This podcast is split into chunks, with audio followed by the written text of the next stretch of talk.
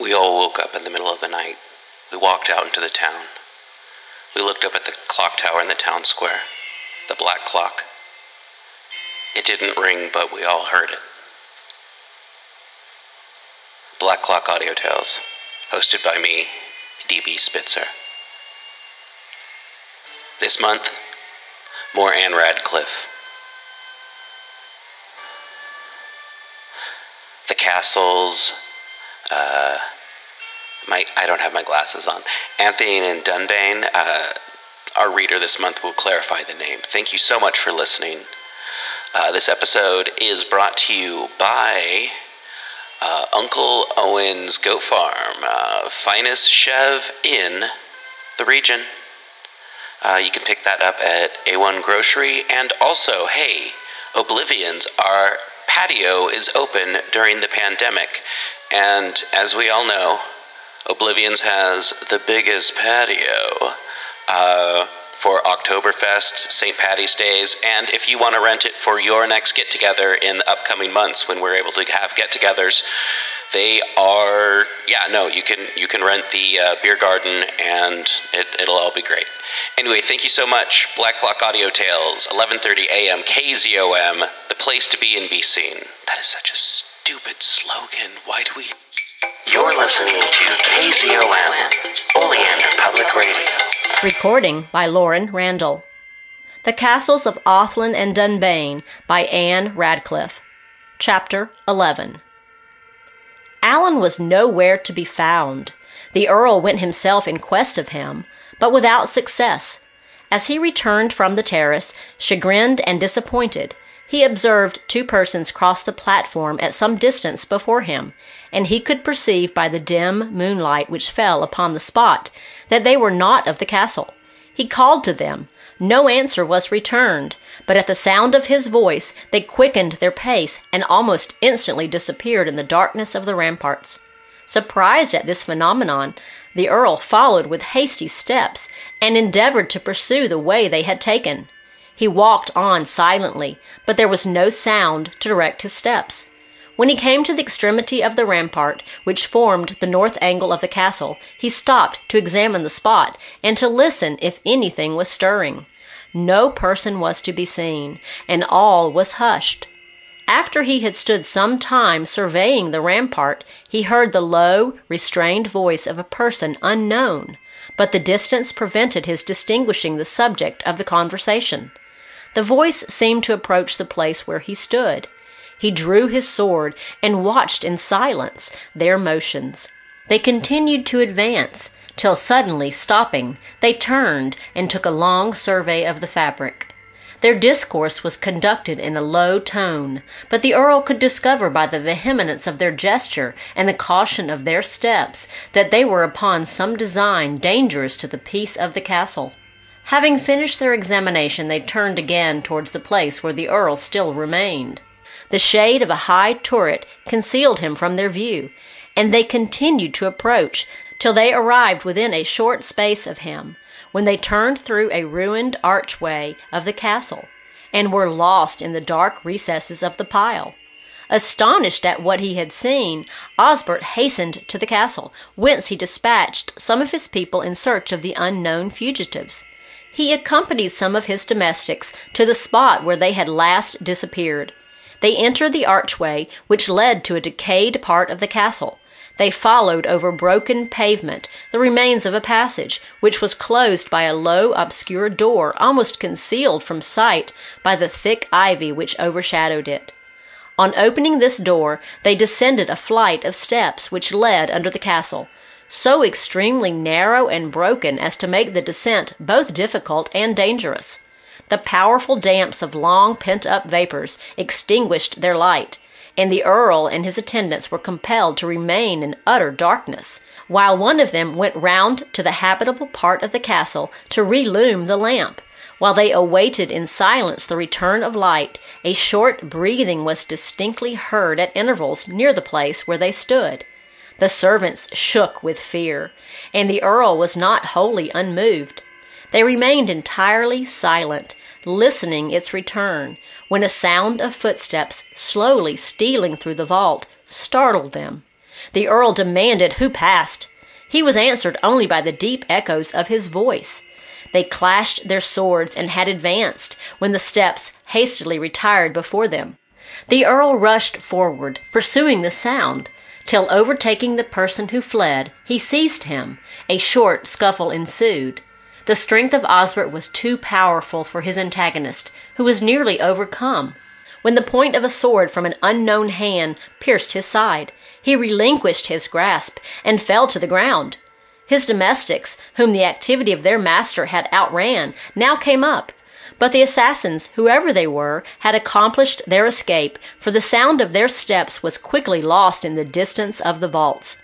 They endeavored to raise the earl, who lay speechless on the ground, but they knew not how to convey him from that place of horror, for they were yet in total darkness, and unacquainted with the place. In this situation, every moment of delay seemed an age. Some of them tried to find their way to the entrance, but their efforts were defeated by the darkness and the ruinous situation of the place. The light at length appeared and discovered the earl insensible and weltering in his blood.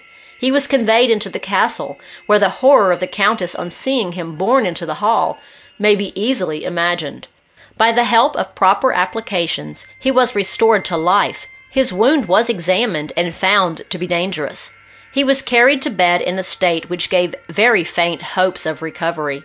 The astonishment of the Countess on hearing the adventure was equaled only by her distress. All her conjectures concerning the designs and the identity of the assassin were vague and uncertain. She knew not on whom to fix the stigma, nor could discover any means by which to penetrate this mysterious affair. The people who had remained in the vaults to pursue the search now returned to Matilda. Every recess of the castle and every part of the ramparts had been explored, yet no one could be found, and the mystery of the proceeding was heightened by the manner in which the men had effected their escape. Mary watched over her brother in silent anguish, yet she strove to conceal her distress, that she might encourage the Countess to hope.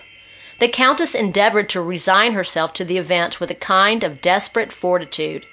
There is a certain point of misery beyond which the mind becomes callous and acquires a sort of artificial calm. Excess of misery may be said to blast the vital powers of feeling, and by a natural consequence consumes its own principle. Thus it was with Matilda. A long succession of trials had reduced her to a state of horrid tranquillity, which followed the first shock of the present event. It was not so with Laura. Young in misfortune and gay in hope, she saw happiness fade from her grasp with a warmth of feeling untouched by the chill of disappointment. When the news of the Earl's situation reached her, she was overcome with affliction and pined in silent anguish. The Count hastened to Osbert, but grief sat heavy at his heart, and he had no power to offer to others the comfort which he wanted himself. A fever, which was the consequence of his wounds, added to the danger of the Earl and to the despair of his family. During this period, Alan had not been seen at the castle, and his absence at this time raised in Mary a variety of distressing apprehensions. Osbert inquired for him and wished to see him, the servant who had been sent to his father's cottage brought word that it was some days since he had been there, and that nobody knew whither he was gone. The surprise was universal, but the effect it produced was various and opposite. A collection of strange and non-committant circumstances now forced a suspicion on the mind of the Countess, which her heart and the remembrance of the former conduct of Alan at once condemned.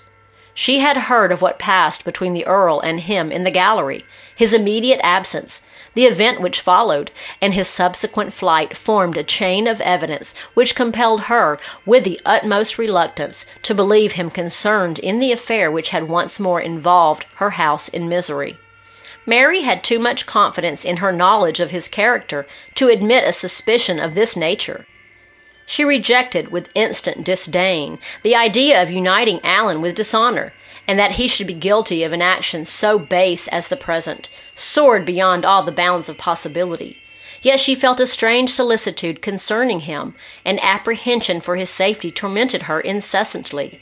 The anguish in which he had quitted the apartment, her brother's injurious treatment, and his consequent absence, all conspired to make her fear that despair had driven him to commit some act of violence on himself. The Earl, in the delirium of the fever, raved continually of Laura and of Alan. They were the sole subjects of his ramblings. Seizing one day the hand of Mary, who sat mournfully by his bedside, and looking for some time pensively in her face, Weep not, my Laura, said he. Malcolm, nor all the powers on earth shall tear you from me. His walls, his guards, what are they? I'll wrest you from his hold, or perish. I have a friend whose valor will do much for us. A friend, oh, name him not. These are strange times. Beware of trusting. I could have given him my very life, but not, I will not name him. Then starting to the other side of the bed and looking earnestly towards the door with an expression of sorrow not to be described. Not all the miseries which my worst enemy has heaped upon me, not all the horrors of imprisonment and death, have ever touched my soul with a sting so sharp as thy unfaithfulness. Mary was so much shocked by this scene that she left the room and retired to her own apartment to indulge the agony of grief it occasioned. The situation of the Earl grew daily more alarming, and the fever, which had not yet reached its crisis, kept the hopes and fears of his family suspended. In one of his lucid intervals, addressing himself to the Countess in the most pathetic manner, he requested that as death might probably soon separate him for ever from her he most loved, he might see Laura once again before he died. She came, and weeping over him, a scene of anguish ensued, too poignant for description. He gave her his last vows. She took of him a last look, and with a breaking heart, tearing herself away, was carried to Dunbayne in a state of danger little inferior to his. The agitation he had suffered during this interview caused a return of frenzy more violent than any fit he had yet suffered. Exhausted by it, he at length sunk into a sleep, which continued without interruption for near four and twenty hours. During this time his repose was quiet and profound, and afforded the Countess and Mary, who watched him alternately, the consolations of hope. When he awoke, he was perfectly sensible, and in a very altered state from that he had been in a few hours before. The crisis of the disorder was now past, and from that time it rapidly declined till he was restored to perfect health. The joy of Laura, whose health gradually returned with returning peace, and that of his family, was such as the merits of the Earl deserved. This joy, however, suffered a short interruption from the Count of St. Morin, who entered one morning the apartment of the Baroness with letters in his hand, came to acquaint her that he had just received news of the death of a distant relation, who had bequeathed him some estates of value to which it was necessary he should immediately lay claim, and that he was therefore obliged, however reluctantly, to set off for Switzerland without delay. Though the Baroness rejoiced with all his friends at his good fortune, she regretted with them the necessity of his abrupt departure. He took leave of them, and particularly of Mary, for whom his passion was still the same, with much emotion and it was some time ere the space he had left in their society was filled up, and ere they resumed their wonted cheerfulness. Preparations were now making for the approaching nuptials, and the day of their celebration was at length fixed. The ceremony was to be performed in a chapel belonging to the castle of Dunbayne by the chaplain of the Baroness. Mary only was to attend as bridemaid, and the Countess also, with the Baroness, was to be present. The absence of the Count was universally regretted, for from his hand the Earl was to have received his bride. The office was now to be supplied by a neighboring laird, whom the family of the Baroness had long esteemed. At the earnest request of Laura, Mary consented to spend the night preceding the day of marriage at the castle of Dunbayne. The day so long and so anxiously expected by the Earl at length arrived. The morning was extremely fine, and the joy which glowed in his heart seemed to give additional splendor to the scene around him. He set off, accompanied by the Countess, for the castle of Dunbayne. He anticipated the joy with which he should soon retrace the way he then travelled, with Laura by his side, whom death alone could then separate from him. On their arrival, they were received by the Baroness, who inquired for Mary, and the Countess and Osbert were thrown into the utmost consternation when they learned that she had not been seen at the castle. The nuptials were again deferred. The castle was a scene of universal confusion. The Earl returned home instantly to dispatch his people in search of Mary. On inquiry, he learned that the servants who had attended her had not been heard of since their departure with their lady. Still more alarmed by this intelligence, he rode himself in pursuit, yet not knowing which course to take. Several days were employed in a fruitless search. No footstep of her flight could be traced. End of chapter 11. Hey everyone, thanks again for listening to this episode of Black Clock Audio Tales. I've been your host, DB Spitzer. Check out next week's episode. You know, two a week. Hey. Uh, and for those who are listening, uh, if you don't listen to some episodes, you listen to others. Quick update I'm no longer the mayor. Town elected a new mayor. Uh, I am Pickman. Uh, reclusive chap hangs out in the mayor's residence. Doesn't really have me do a lot of stuff. Is just trying to uh, get people to uh, care about oleander, greenify it, keep it clean, um, get the cemetery back up to snuff, get people wanting to live and die in oleander. So, hey, you know, business as usual. All right. We'll see you next time. And remember, rate, review, subscribe, tell your friends about what's going on, and we'll tell you what's going on with our friends. All right. Thank you again, and we'll talk to you later. All right.